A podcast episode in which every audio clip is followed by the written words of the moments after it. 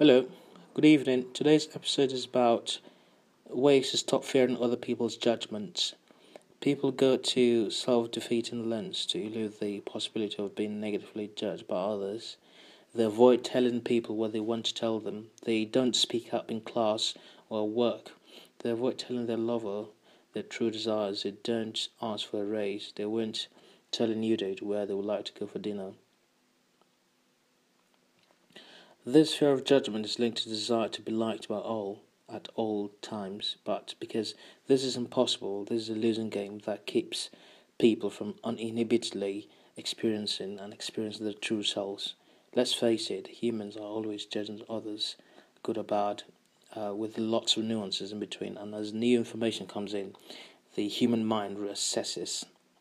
It's an ongoing process. Instead of avoiding the issue by not saying anything about your preferences and working overtime but to try to shape the people in your life so they won't judge you. You can work to accept the process instead. And there are several ways you can do this. First, you need to know that nothing lasts forever. The reality is that human brain has limited data reserves. Although we may make judgments, they are not significant enough to earn a place in our memory banks for eternity. So when someone makes judgment about you, chances are the that uh, mom, at that moment uh, or days later, judgment will have left their conscious awareness. We build up our own understanding of other people, not on the minor mistakes or setbacks we observe, but by creating a schema based on the big things they do and say, and the patterns of how they interact with us and make us feel over time.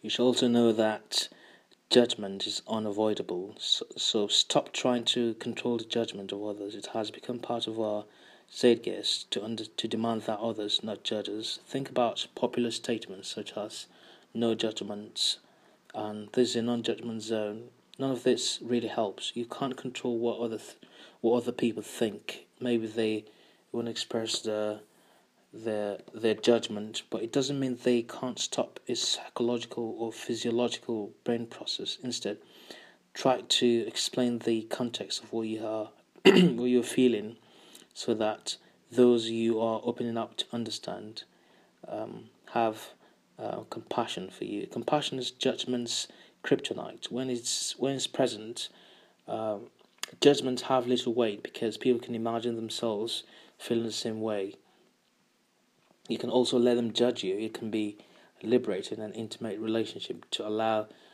um, judgments to be present instead of stopping yourself from being open or vulnerable or from sharing something negative but important about yourself. So do it anyway. If you notice yourself holding back out of judgment, ask yourself first what judgment do I fear will come from my opening up?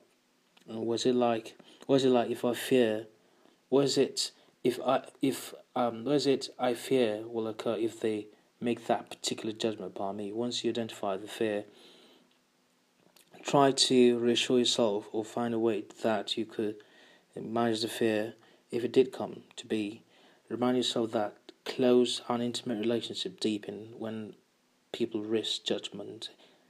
If this openness doesn't happen, it doesn't necessarily mean you have done something wrong, but it may mean that the person you're working to connect with doesn't have the capacity for an emotionally uh, intimate relationships.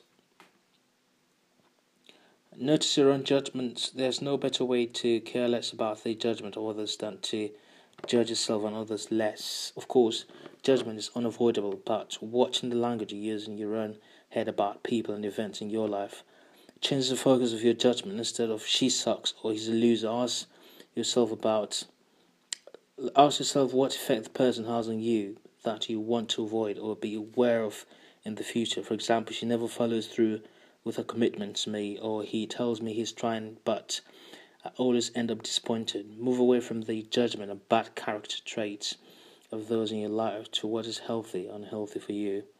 I hope this helps, and um, and hope to see you in my next episode. Thank you very much. Good night.